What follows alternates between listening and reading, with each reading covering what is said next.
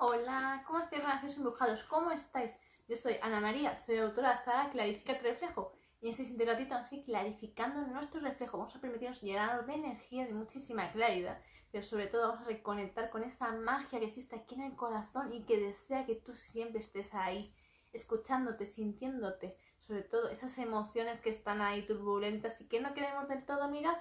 Importantísimo, porque se nos resisten y persiste al final pues tenemos que darnos esa implicación cada día con mucha intención, pero sobre todo con mucha claridad, insisto.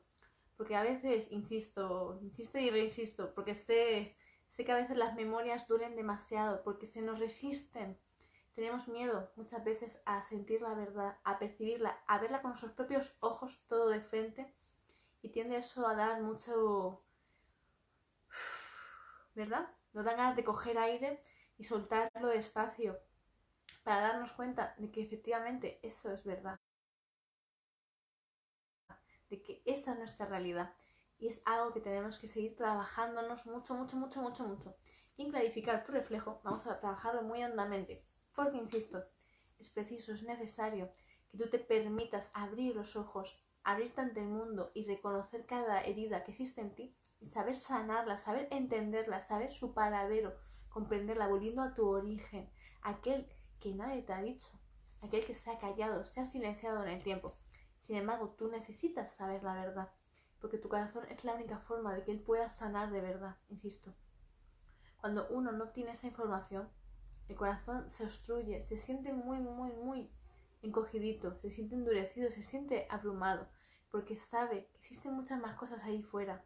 Sin embargo, no puede explicarlo con la suficiente claridad que quisiera, porque la mente no se lo pone nada fácil la mente escuchar al corazón mm, no es una tarea que le guste. De hecho, es muy inconformista y no desea eso. La mente le encanta escucharse a sí misma, le encanta escuchar alrededor, escuchar al exterior. Sin embargo, el corazón viene con su propia información, aquella que es suya, aquella que es sincera, aquella que a veces es tan complicado expresar. Sin embargo, el corazón tiene su propio idioma. Es aquel que se trabaja a través de las emociones, insisto. El corazón siempre te está contigo a tu lado, sin embargo, si siempre estamos pendientes de la mente, de esas dudas, de esos miedos, de esas inseguridades, de esas limitaciones que muchas veces suelen estar simplemente en la mente, pero le hacemos tanto caso, realmente tanto, tanto, tanto, que nos achiquillamos, nos encogemos constantemente y nos queremos hasta desaparecer. Entonces esto es muy importante, porque cuando estos sentimientos ya tan abruptos pueden llegar a ocurrirte, es necesario frenar, parar, darte cuenta qué es lo que sucede en ti, qué es lo que está pasando, qué tormenta emocional estás viviendo? ¿Qué terremoto ha roto tu tierra, tu suelo firme? ¿Qué es lo que ha pasado, insisto? Porque a veces no nos damos nada cuenta de que ese sinfín de emociones están ahí contigo, esperando a que tú las escuches, las veas, las puedas solucionar.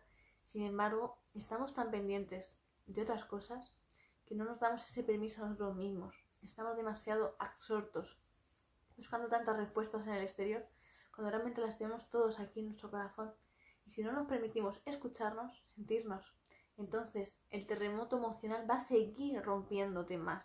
Sin embargo, si uno se rompe así sin más, sin una finalidad, porque uno se puede romper muchas veces, pero mi pregunta para ti es, ¿por qué te rompes? ¿Para qué te rompes? ¿Con qué intención hay detrás? ¿Es para tú sanar y reconstruirte de una forma totalmente diferente y ser tu mejor versión? ¿O simplemente para hacerte daño? Entonces vemos que no es lo mismo, ¿verdad? Uno tiene que romperse porque realmente quiere transformarse, porque ya ve que su, su caparazón ya está obsoleto, está viejo, está que ya no sirve, está demasiado dañado, desgastado por el tiempo. Entonces quieres uno nuevo, quieres transformarte, insisto. Pero si tú simplemente estás cabreado contigo mismo y solo quieres hacerte daño, de poco sirve esa destrucción que se va a crear en ti. Porque no te va a ayudar a trascender, simplemente a hacerte más daño, a odiar más al mundo démonos cuenta como son dos versiones muy distintas. Sin embargo, al día, en tu día a día, eres tú constantemente tienes que darte cuenta qué camino coger, el de la sanación o el de la destrucción, todo el tiempo. Entonces, cuando estamos por esta vida caminando, muchas son las situaciones, las experiencias de vida que te van constantemente a decir cuál quieres, qué opción tomas, cuál quieres. ¿Comprendéis? Y uno tiene que saber siempre, colocando su mano sobre el corazón, cuál es su gran verdad. ¿Comprendéis? Esto es muy importante. Porque cuando uno está viviendo una situación muy caótica, muy dolorosa, a veces tiende a querer más autodestruirse porque está harto de sufrir tanto dolor. Sin embargo, tener esa claridad, esa luz, esa esperanza, esa fe, esa chispa de vida, de decir, está bien, sé que esto es un espejismo, esto es un tiempo de transformación y decido seguir apostando por mí, seguir creciendo, seguir evolucionando, seguir reconstruyéndome y te permites dejarte morir para luego renacer con fuerza y ver tu transformación. Pero insisto, cuando estás en ese momento de máxima inflexión, es difícil tomar una decisión correcta, porque el dolor a veces es demasiado abrumador, es demasiado fuerte. Entonces démonos cuenta de eso, porque hoy quiero que me permitas poder guiarte, porque quiero que siempre estés a favor de tu máxima transformación, insisto. Quiero que siempre veas en toda esa oscuridad que puede llegar a haber en tu vida, que siempre veas esa luz, ese rayito de luz, esa vela encendida que te ilumina el camino y que te hace tener esperanza y decir, continúo, avanzo, sigo, sigo, sigo, porque sé que puedo salir de esa zona donde me encuentro hoy y no estoy nada bien. Entonces démonos cuenta de eso, porque perder la esperanza, no, no hay que perderla nunca. La esperanza tiene que continuar, tiene que estar con tu corazón siempre fuerte, intensa, insisto. Entonces, hoy naces empujados, quiero que tengáis ese concepto claro.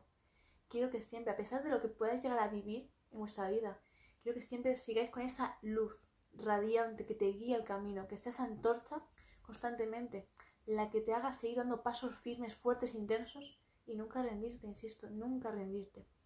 Y eso es muy necesario, insisto.